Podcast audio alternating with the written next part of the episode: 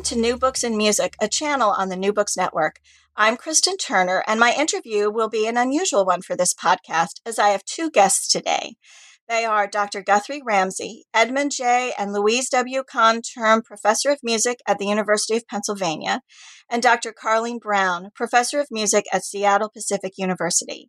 They are with me to talk about The Heart of a Woman, the life and music of Florence B. Price. Tragically, the author of this much anticipated biography, Dr. Rae Linda Brown, died in 2017. Guthrie stepped in to complete the final edits on the manuscript and wrote the foreword to the book, while Carlene wrote an afterword about her sister Rae Linda's professional work and lifelong promotion of Florence Price's music. In fact, it is doubtful that Florence Price's compositions would be experiencing the resurgence in popularity it is enjoying today, were it not for the tireless work of Rae Linda Brown. This biography places Price's life and music within the context of genteel, middle class African American culture and the active Black classical music scene in Chicago in the 1930s and 40s. Brown also analyzes Price's major pieces, teasing out the ways Price embedded influences from Black musical traditions into her concert music. Thank you so much for joining me today. Happy to be here. Thank you. Um, before we sit down to talk about the book, I'd really like to start with talking about um, Rae Linda Brown, our uh, the author of this excellent monograph. Um, I never got to meet her, but I've heard so much about her from people who uh, were colleagues of hers in the Society for American Music. We just had a conference a few weeks ago, and our current president was talking about her then. Um, and she she's just always held up as a model of just a great scholar and and obviously a beloved person to her friends. And I'd I'd love to hear you talk about her and her work first before we talk about the the book. So perhaps Carlene, you could start and, and tell our listeners a little bit about your sister. Well, thank you, Kristen. I appreciate this opportunity. Um, it's still very difficult to talk about Rae Linda in this way. Um, so she is, she was the oldest of four.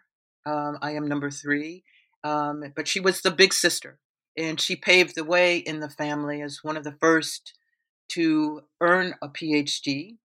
Um, she attended University of Connecticut, and then went on to get a master's at Yale and then the PhD.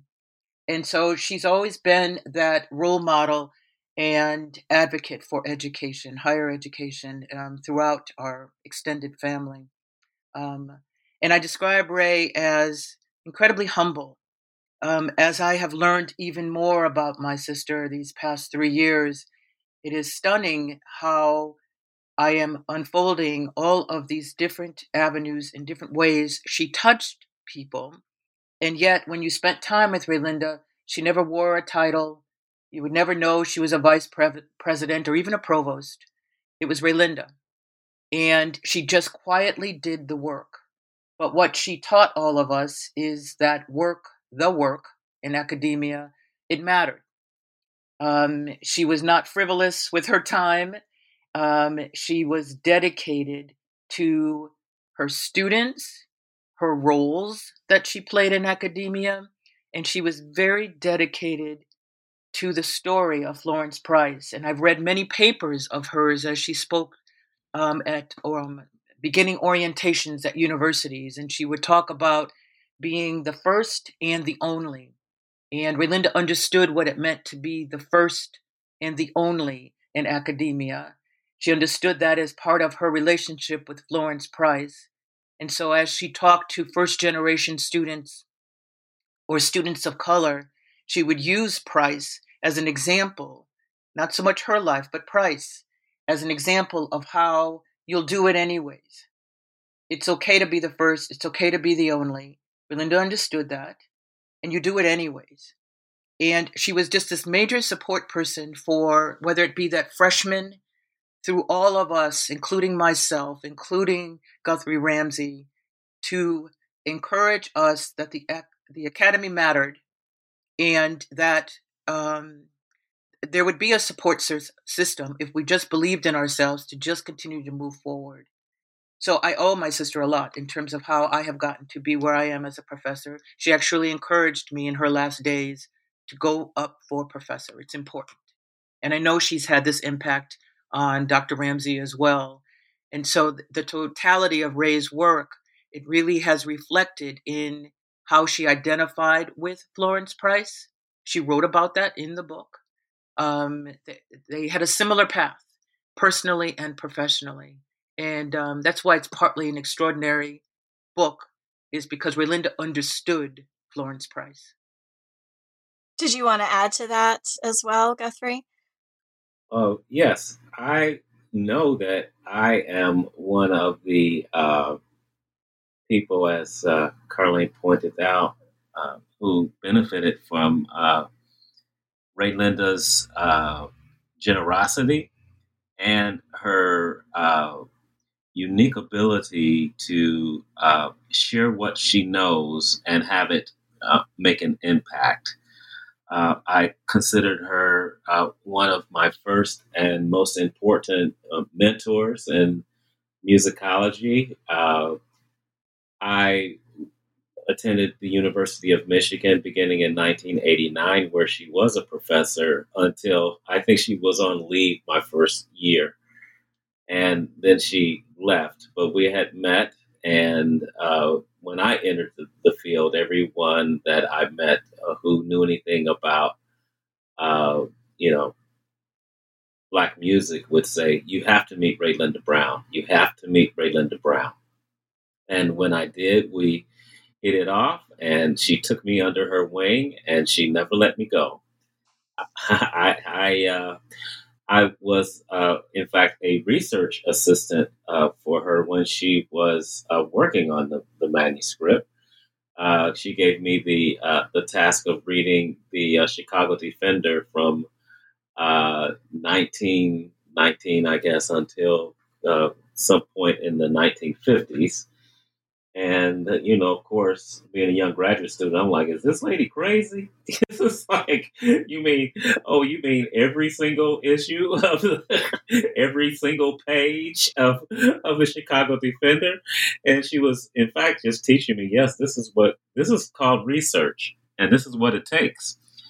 And uh, of course, she was a role, as you can read from this book, she's a role model in, um, uh, in diligence and turning over every stone stone that she could in order to tell this uh, marvelous story. Um, yeah. Uh, so, how did you get involved with finishing this book? I, it's and and um, you know, at what point was she at in the um, writing process when she died in 2017? Um, the book had been sitting in a box um, and just moved where Rae Linda moved. She, um, her life became very involved in academia, um, administration, and so the final edits and putting the book together, um, she just um, didn't have the time, given how very proud of Rae Linda being able to achieve the role of provost. But what it took for her to take on those levels of uh, responsibilities in administration. And so before she passed, um, I, of course, knew of the book. I knew where it was. She asked me to publish it. She said, It's done. Um, and she also asked me to ask Dr. Ramsey. Um, she trusted him. She knew that he would know what she would want to carry this forward. And so um, I had known of Guthrie Ramsey, certainly. Uh, uh, Guy Ramsey was part of Rae Linda's very close circle. Um, but it was a phone call um, a few months after she passed where I simply called him and asked him um, if he would do this, be the editor, and making sure that it was going to be presented in the way that Rae Linda would would have hoped. And I am grateful for now this brother of mine, Guthrie Ramsey, who immediately said yes and set aside all of his projects to uh, shepherd this. Um, and so it was done with uh, care and love, and um, it wasn't someone from the outside looking at Rae Linda's work. Um, there was a personal connection with Guthrie, and Um, even though he didn't know it at the time when he said yes, Rae Linda wanted it to be him. So there's a great gratitude from my family toward Guthrie Ramsey because it's been beautifully done. And that's for me is the most fascinating part of this because uh, when we started talking about uh, moving this forward to publication, uh, actually didn't say that Rae Linda asked me to do it, and uh, I didn't learn that until uh, everything had been done, which made it uh, uh, even more magical and and certainly more meaningful.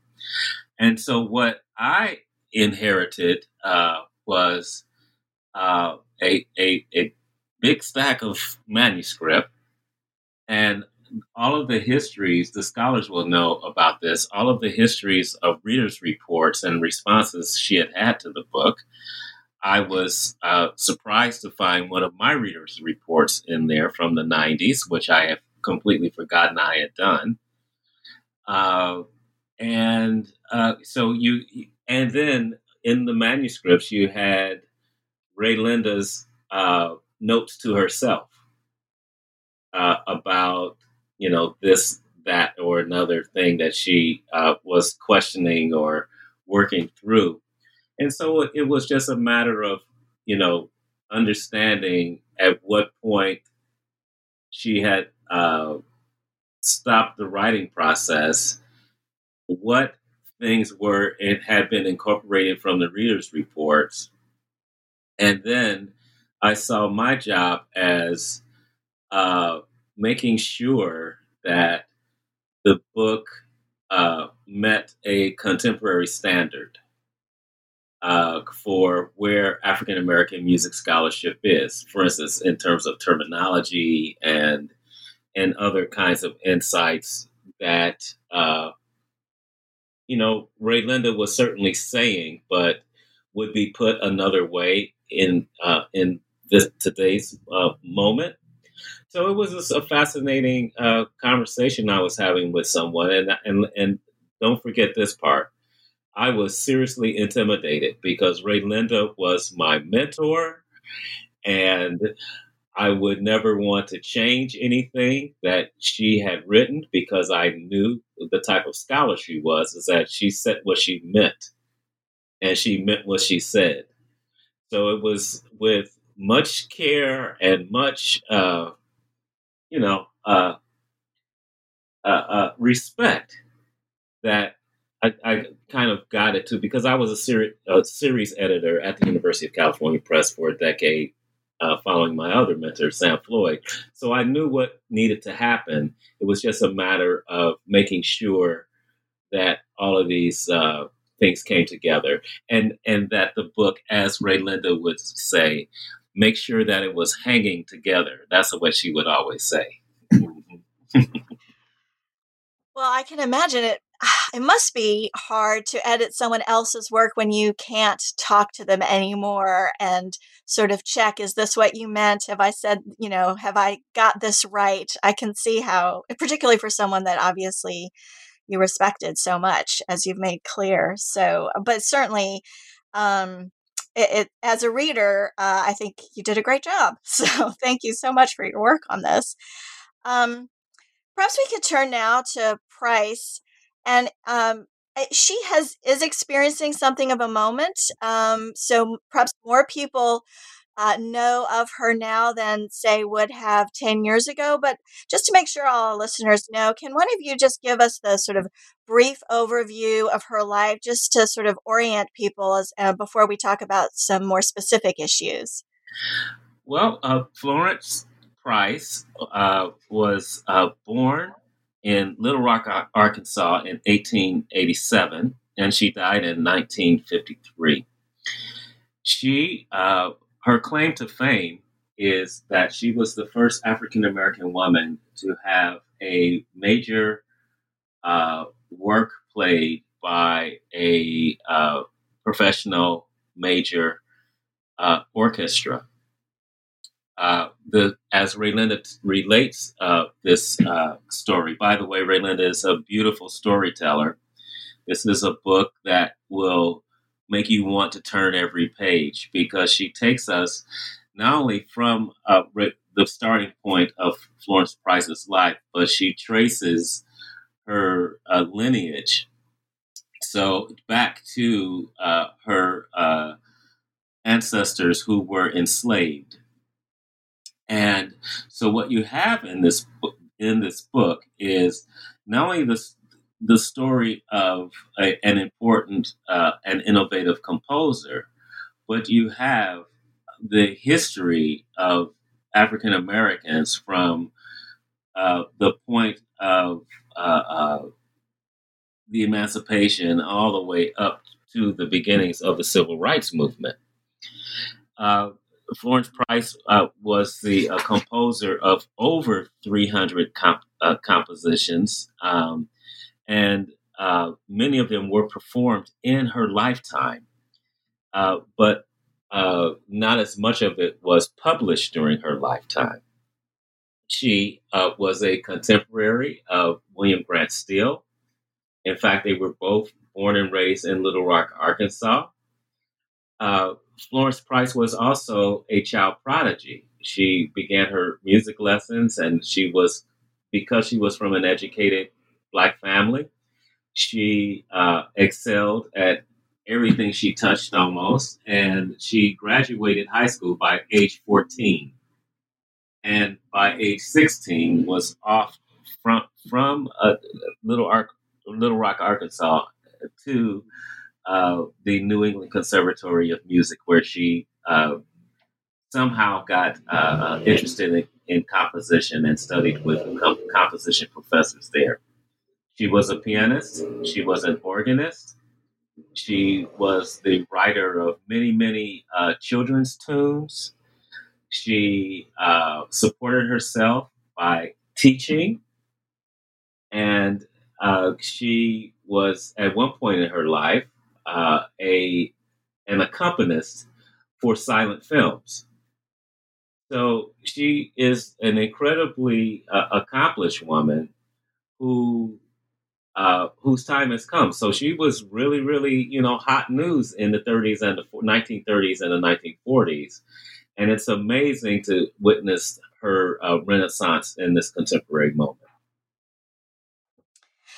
Um, you mentioned that Price came from an educated family, and one of the things that um, really one of the threads that Rae Linda follows throughout this book is um, the influence of class on her life and um, I think it's fair to say that she was from the what what was called at the time and historians call the colored aristocracy. So these are educated um, families who were prominent in the black community in their in their various towns her father was a dentist. Her husband was a lawyer who grew up in, or first husband was a lawyer who grew up in the black elite in Washington, D.C.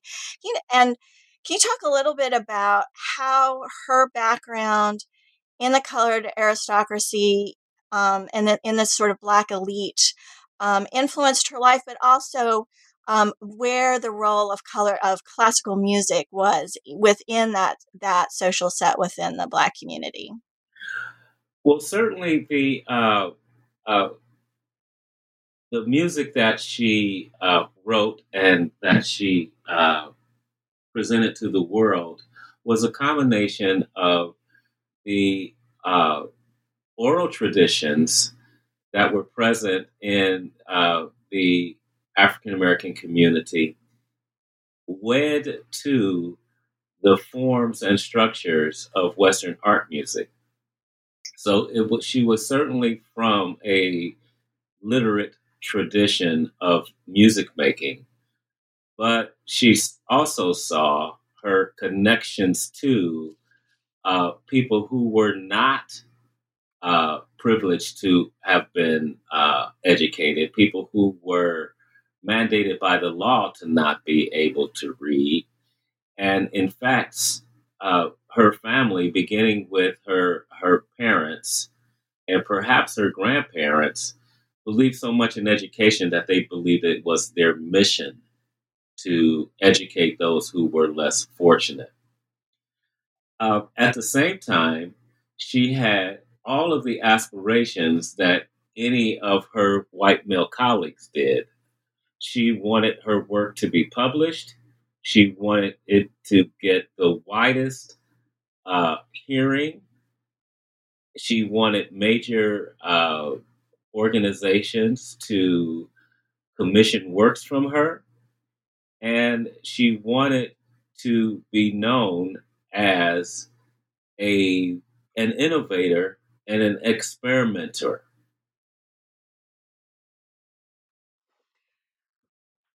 So she she's grows up in Little Rock. She goes to the New England Conservatory of Music for her first uh, for for college, and then later she was she took a lot of composition classes in in various places in Chicago. I mean, it's really quite um, noticeable how much she just continued to work on her craft long after she you know, had already been a professional musician for many years. Um, can you? What was her?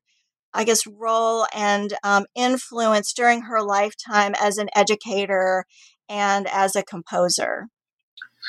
I think that she saw them as one and the same when you grow up in a uh, black activist environment, uh, many, many artists uh, believe that part of their mission through that art is to educate, is to uplift, is to, uh, I don't want to use the word propaganda, that music was propaganda, but certainly art was a vehicle for, uh, for uplift. Uh, but the thing that we need to really highlight, and it's something that uh, Rae Linda uh, stresses throughout the book, that as a woman of color, emphasis woman, there were certain um, uh, uh, uh strictures that she was uh, bound to. For instance, when she left New England Conservatory, she just didn't head off to her artist garret to begin writing. She, she came home and uh, started to teach, uh, to started to teach others. And it seems as if the music took a back seat when she uh, left to teach at Clark Atlanta University, what is now known as Clark Atlanta University. That's when she began to uh, uh, teach formally beyond the, the, the, the studio that she had set up in Little Rock. So she kept going with uh, uh, trying to combine her uh, need and mission to teach with her uh, artistic output. So I think, particularly being a woman, and particularly uh, being a black woman, those two things were really hard to, to separate. Well, you you bring up these challenges that she faced in her life um, that were, I think, rooted in her um, identity. Uh, you know that she was a black woman. Can you talk a little bit more about um, the ways in which she encountered those challenges and what she was able and was not able to do to kind of get out of the systems that are, you know, were definitely set up to keep her from being successful? Well, number one, she was very persistent. Uh, just imagine just how she began her career as a 16 year old. a, a, a black young woman going across the country to New England Conservatory to study. Uh, who would expect her to excel in that situation? But in fact, she did. She graduated uh, high school as valedictorian, I think. And by the time she finished New England Conservatory, she was one of the best soloists because they put her uh, her uh, senior recital. She was placed as the last soloist. Okay, so that means that she was she was the ticket, as I say. Okay, um, so she had this determination, and even when she started uh, raising children, as uh, you know, as women were expected to be the you know the head you know domestic person in charge, she would uh, start writing children's songs to kind of and, and many uh, uh, women artists have to do that. Whereas you have if you're a visual artist and you're a woman and you start having kids, you might stop painting and start making prints, or you might you know you you do what you can do with young children in in tow. So we see that pattern in her own work. So she would always find a way to do her art in whatever uh, domestic situation she was in. when her uh, when the uh, uh, Reconstruction period ended in the South, and it became more difficult for people, even in a thriving city like Little Rock, Arkansas, to uh, make a living and to lead free lives. She uh, took, and her husband uh, lost his job. She took on more teaching. She began to uh, change what kinds of pieces that she was writing. She wouldn't focus on so much on the longer, bigger pieces. She was writing more, uh, you know, smaller pieces. So I see, in, in uh, and this is what Rae Linda points out in this throughout the book, is that what Florence Price did was to shift and turn at each uh, pressure point in her life to uh, to craft her work. At one point, she writes to a friend and says, "You know, I'm so fortunate. I broke my foot. Now I can sit down and finish the symphony." Yeah, that was uh, quite a moment. that shows how busy she was. I think that that uh, she would welcome an injury just to give her some time uh, to work. Um, and it is clear that precarity and the um, you know, despite having such a great education and uh, being from uh, a middle class background, precarity was very much a part of her life. Um, her father died in terrible debt. She had periods of great poverty in her life. Um, do you see, when looking at her output, do you see her crafting, or, or, or maybe not crafting, but you know, you started talking about how she switched to different kinds of music at different parts of her life. How do you see that sort of, um, uh, I guess, eh, the the presence of that precarity in her life um, impacting her professional life? Well, she was also a uh, a shy and retiring woman, right? She uh, often had, uh, you know, difficulties uh, being. I mean, she knew how to hustle and grind, obviously, but she did have an issue with self promotion. So I think more than the precarity, the economic precarity, uh, which she was determined to always win, and uh, oftentimes uh, win with the help of uh, like-minded, uh, you know, black people who were on a similar mission to make their art and to keep it in the forefront. She um, I, to answer your question directly, I don't hear any evidence, and I don't know whether Rae Linda points that out either, that there was ever a one to one relationship with uh, the, say, how she was going to treat her sound organization or her. Uh, the uh, the themes in her music with her economic situation.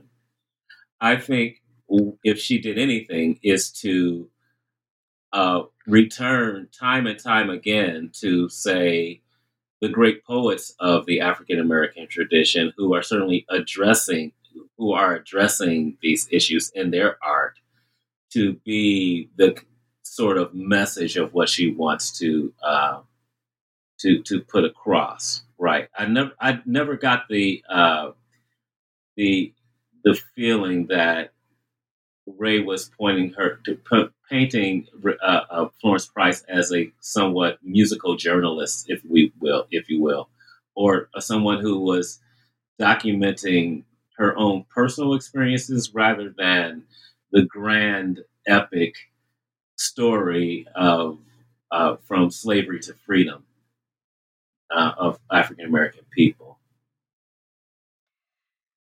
You were talking earlier about uh, the challenges she faced as a black woman, and there's certainly, as as Rae Linda documents in the book, um, we might call it a pattern of exclusion throughout her life, where she, um, you know, had to fight against her own shyness to to get performances, to um, be recognized, and um, and I was particularly struck by um, the time in the 30s when she was getting a lot of performances in Chicago, and her symphony was performed by the Chicago Symphony. As you said at the beginning of the interview, this is one of her big claims to fame. She was the first Black woman to have a, a, a performance of a major symphony, uh, a, a work by a major orchestra. But yet, when she, when that um, performance was documented, it was white writers who really took the time to talk about her music, and Black writers barely talked about her. Can you talk a little bit about some of the um, challenges she faced from within the Black community as well as from without? Well, uh, one of the things I learned uh, from the uh, uh going through this Chicago Defender was that uh, the editorial policies toward uh, black music making changed and shifted uh, through the years.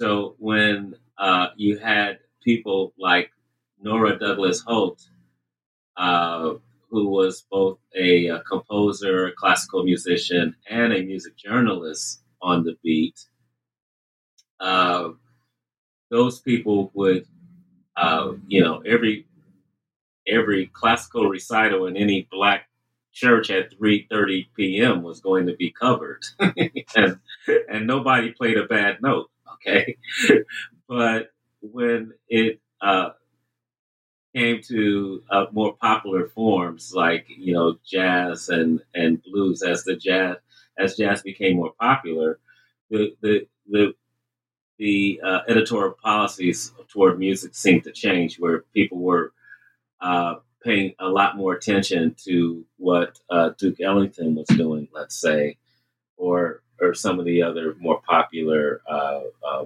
musicians were doing instead of what black musicians who were part of the Western art music tradition were, were doing. That was certainly one explanation for that. Um, the other thing that struck me about her time in Chicago is how much women and women's organizations, both black and white, were uh, really advocated for her music, performed her music, provided venues for which to, for her to perform. Can you talk a little bit about the role of that of women in the musical community and how that impacted her um, career? Well, one of the things that I know that they all were experiencing was the sexism of the Western art music traditions, um, you know, infrastructure and uh, Rae Linda paints some very uh, moving scenes of of uh, Florence Price, you know, needing to get some scores copied, you need to get some, you know, to to prepare for a contest or a competition or a performance, and her community of women would circle around her and you know have it all out on the dining room table and they're trying to help their friend this is before uh, what's the software? The software uh, Sibelius. this is for Sibelius, where you had to write out the scores by hand uh, of of these uh, com- communities of women who circled around her. Uh, I believe that these women, both black and white, saw in Florence Price's eminent talent and in the uh, struggles that she had to be seen and heard, they saw themselves and they did circle the wagons and uh, promote someone who they really believed deserved uh, to be heard. Yeah, was that's uh, that seems clear when you look at, say, someone like Marian Anderson, who sang her music so often, was a real supporter of hers. Margaret Bonds, who's a, uh, a great composer in her own right, was was a supporter and as well someone I think it sounds like Florence Price was mentored her as well. So you see her being part of this much larger network of women who are supporting each other. That's quite um, evident and maybe surprising to some people as they read the book to see just how important women were in the municipal musical life of various cities. You know, that's not just true in Chicago, it's true throughout the United States. And Florence Price really, I think, benefited from those networks that were already um, intact uh, through these music clubs, for instance, that were um, putting on concerts and lectures and things, and and often uh, programmed Price and hired her to to lecture and play. Absolutely, and they see her raising, you know, children and trying to have a career. At some points, she was almost homeless. Uh, you know, with two children in tow, and needed the uh, assistance. I just think that, uh, as I think contemporary readers uh, will be able to identify with the, the Florence Price that uh, Rae Linda paints in this uh, in this beautiful book. Um. So, just turning for a moment to her music, away from her life. Um, she would you call her if you uh, just think about her body of music. Would you class her as an American nationalist composer? I mean, how how would you describe her music to someone who has not uh, heard her work before? I would call it. I, I love this term uh, that Rae Linda uses. Is this uh, Afro romantic? Uh, she certainly, uh, at some points, hinting at uh, some uh, like the chromaticism and atonalism that was certainly considered the avant-garde when she was uh, doing her, you know, her her strongest and most prolific work. But one of the things that I think uh, African American composers faced at this moment, this moment of uh, modernism, was that, particularly during the, the Depression years, uh, how are you going to get programmed and heard if you write music that is conceived of as inaccessible and for a smaller and smaller uh, academic audience, if we could call it that? So, what she was able to do is to take the uh, the a full bodiedness and the lyrical qualities uh, of, of the spiritual and of black quote unquote folk music and wed it to the uh, the forms and the language of the romantic period in uh, Western art music and to come up with a unique uh, individualized voice. So that's how I would just describe uh, uh, uh, Florence Price's kind of her idiosyncratic language. You know, she belonged to a group of musicians who were were bent on doing doing just that, uh, like William Grant Still and Dawson and, and others.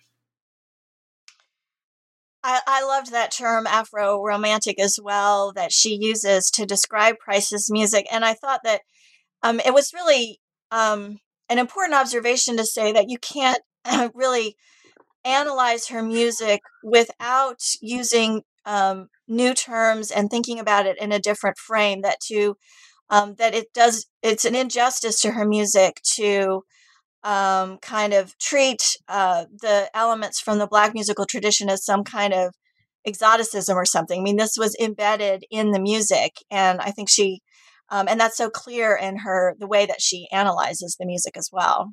Indeed, indeed. Um, so when Brown was writing this book, um, she she well let me back up and say it a different way. She did uh, came upon um, Florence Price's music, according to the book, in the late 70s when she was working in um, the James Weldon Johnson collection at the uh, Yale University. And she, she's an educated musician, she's a graduate student, and this is not that long after Price had died, but she had never heard of Price before when she happened upon a score that Price had sent to the collection. What do you think accounts for um, you know, a successful musician, certainly, particularly in the 30s, but continuing on in the 40s and 50s, she was still getting performances. She was getting ready to go to Europe to um, hear her music performed when she died. What do you, how do you account for her just absolute erasure and, and how people just completely forgot her um, uh, after her death? Well, once you uh, uh, take into account racism, and sexism, uh, you you kind of left wondering why, why, why else? Uh, it it was just very very difficult for uh, people if you were not a, a white man in, to get into the canon. And and as you say, Rae Linda Brown, when she was doing this work as a graduate student, she hadn't just falling off the turnip truck into the uh, into James Weldon Johnson collection. She was an educated musician who uh, certainly would have heard of uh, a Florence Price had the educational institutions uh, let her in.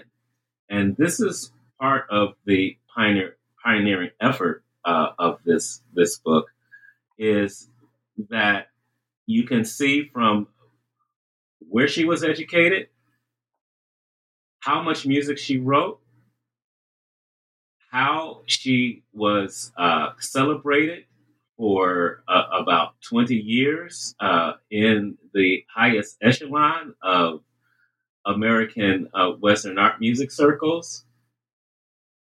For her to drop off is because they didn't want her in there. It's the only reason that I can come up with. And this is this is why we're still fighting to get, uh, you know, uh, to widen widen widen the canon. Well, that's a perfect transition to the last issue that I wanted to discuss, which is what's happening with Price's music today. Um, when uh, Rae Linda was writing this book, um, uh, it seemed that a lot of her music had been lost. As you said, some of it was published in her lifetime, a fair amount actually, but a lot of it was not. And then um, I think it was in 2009, a trove of her music was discovered. Uh, in sort of the back room of a, a house um, that she had once lived in and sent to the University of Arkansas um, and um, I guess right before she died, Carlene, you mentioned in your afterward, she was able to inspect the that collection and see that that in fact there was quite a lot of new music there. Um, and and now she is being performed quite a lot. Um, she has had several works were uh, performed by major orchestras in the last couple of years. She, um, we've got new scholarship on her. There's, I know Samantha Ege, I believe you pronounce her last name, has been working on her. Corey Hill at UNC Chapel Hill is writing a dissertation on her. Um, so, do you see this? At, oh, and I should say also, Schirmer has acquired the catalog to her work and is um, publishing her work.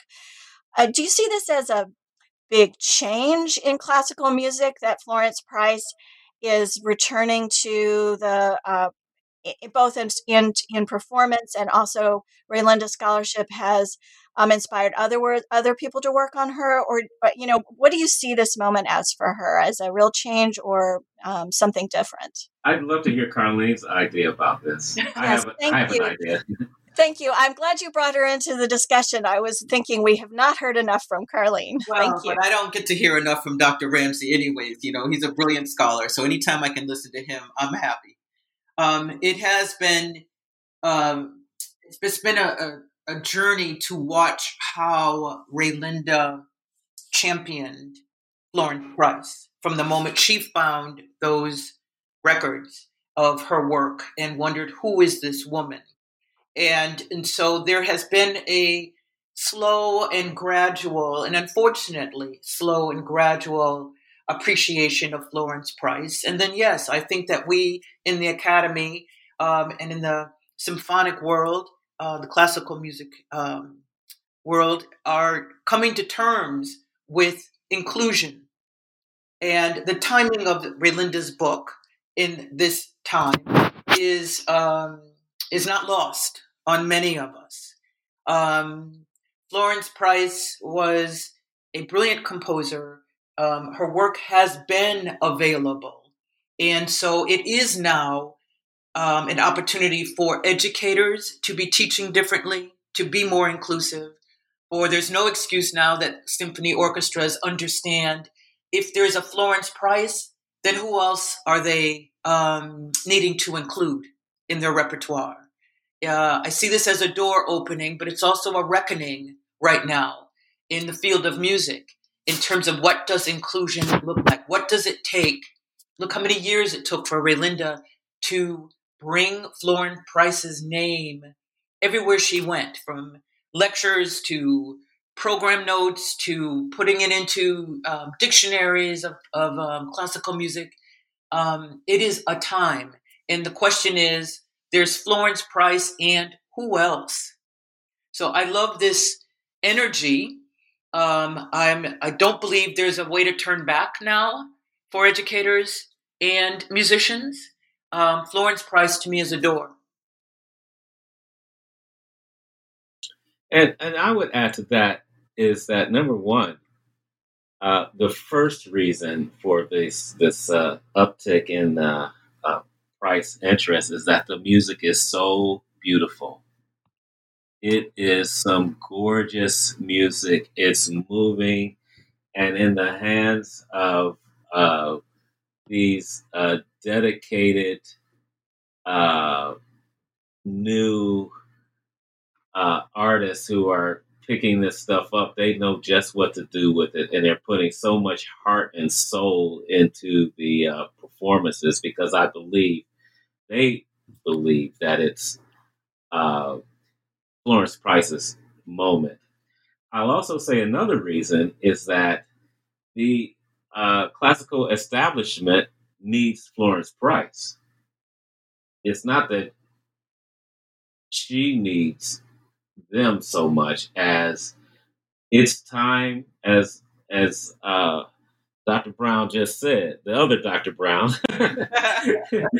is that it's it's time to re-energize the repertoires, what composers we hear from, to expand the uh, the sonic territory of what Western art music means, and who, as uh, as we just heard, who gets included. Uh, it, it's it's just time, and fortunately, oh my my God, there's this small, you know, and growing army of young scholars who are are discovering Price and the performers uh, who are discovering her. It's just because they've been looking for the life that Florence Price can provide. Well, it, it's certainly true. I, I agree with you that it's has to be sexism or racism that ke- kept her out of the canon because her she's clearly one of the great mid-century 20th century composers of american music she should be uh, always right up there with the people that we um, associate with that style so, you know someone like aaron copland i mean her music absolutely stands um, up against his and other pe- and other sort of white men that we think of from that period. And um, I, I think of, of course that's one reason that people are playing him now, but playing her. But um, I wonder, do you think are are do you worry that people will stop with that? That the New York Philharmonic can say, "Oh, we played Price," and then sort of move on, or do you see a real um, commitment on the part of major institutions to go beyond Florence Price to other composers? Well, one of the beautiful things of living during this moment, beyond uh, the pandemic. You know, let's not talk about that. Uh, although uh, Florence Price managed to keep, you know, working through the uh, the pandemic of 1918. So uh, we see a reckoning, uh, to use Dr. Brown's word, uh, in all of these, uh, say, cultural institutions that have been uh, surrounded by, you know, metaphorical moats. Uh, you see it in what exhibitions museums are committing to. You you see it in this strong surge of young Black women curators who are being hired by these institutions. You see it in uh, what uh, museums and uh, uh choose to collect these days. We see that happening in an analogous way in the music world where when people say Black Lives Matter, it's really about upending all of the uh, conventional and traditional ways that these institutions have kept Black people, women, and so on and so on outside and uh, trying to get in. So I think it'll be very hard for us to turn back at this point, and we'll keep seeing more and more uh, openness happening. It's not as if there's there's not a lot of fight that will have to happen, but I think the uh, the box is open now, and I don't think we can turn back. Um, what do you think, Carlene? Yeah, I, I agree. Um, this past summer it's been extraordinary in terms of the commentary from um, composers.